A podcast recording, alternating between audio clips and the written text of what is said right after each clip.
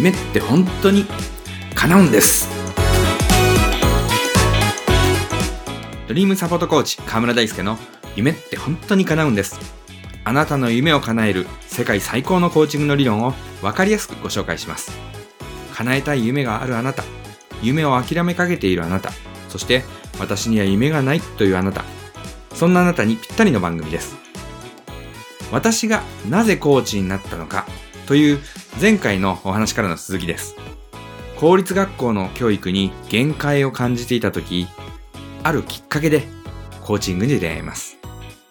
私は以前から脳科学に興味があり、池谷裕二さんや茂木健一郎さんの本をよく読んでいました。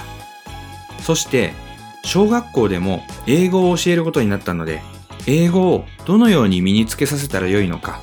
それを学ぶために様々な本を集めていました。そんな時、英語は逆から学べという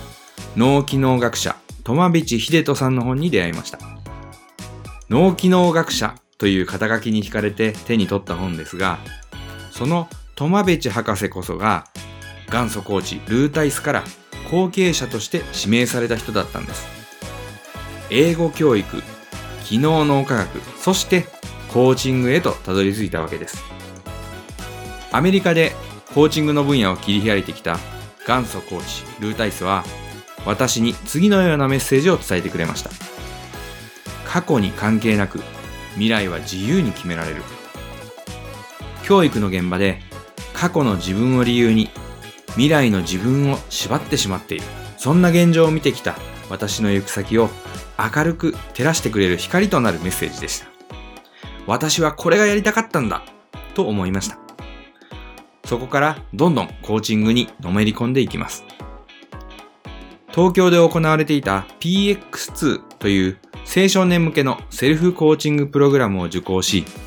そのコーチング理論が多くの人を幸せにできることを確信しました。そして、プロコーチになることを決意します。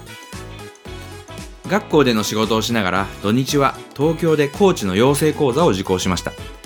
日曜日の間に山口県に帰ってくることができず、月曜日の午前中に休みを取ったことも何度かありました。そんな風に山口と東京とを行き来する生活を続ける途中で、かねてから決めていた2018年3月31日に山口県の公立小学校教員を退職しました。コーチ養成講座を終えて、パフォーマンスエンハンスメントコーチング認定コーチとなったのは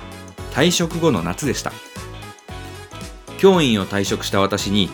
なんで辞めたの？もったいない。よく思い切ったよね。などと言われましたが、過去に関係なく未来は自由に決められる。マインドの仕組みを知り、マインドを正しく使いこなすことで、夢を必ず叶えることができると確信できた私には、教員を辞めることはさほど大きなハードルだとは思いませんでした。ただ、やりたいことを選んだだけという感じだったんです。もしもこれを聞いている皆さんの中で、やりたいことがあるのに不安や恐れによってそれを我慢している人がいるとしたら、自分が人生を終える時のことを考えてほしいと思います。あなたが死ぬ時にやりたいことをやりきったいい人生だったと思えるのか、あんなことやこんなことをやっておけばよかったな、と後悔するのか、どちらでしょうか。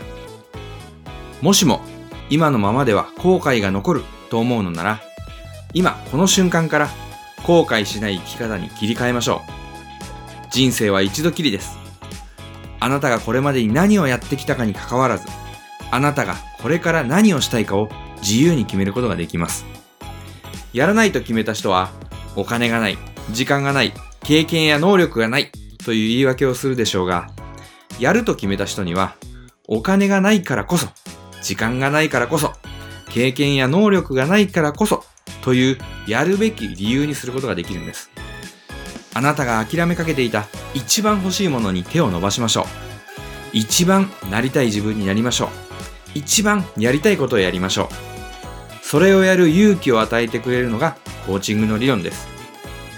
私が今こうしてマイクに向かって話しているこの瞬間も私のやりたいことの一部です。私のポッドキャスト番組を聞いて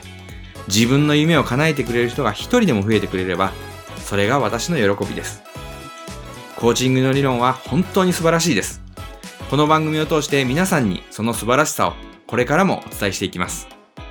それでは今週はこの辺で終わりにします。コーチングセッションや講演会のお問い合わせは https コロンスラッシュスラッシュドリームサポート .info から。そして番組へのご質問やご感想は川台アットマークドリームサポートドットインフォまでよろしくお願いします。それでは来週の月曜日もお楽しみに。あなたの夢叶えてくださいね。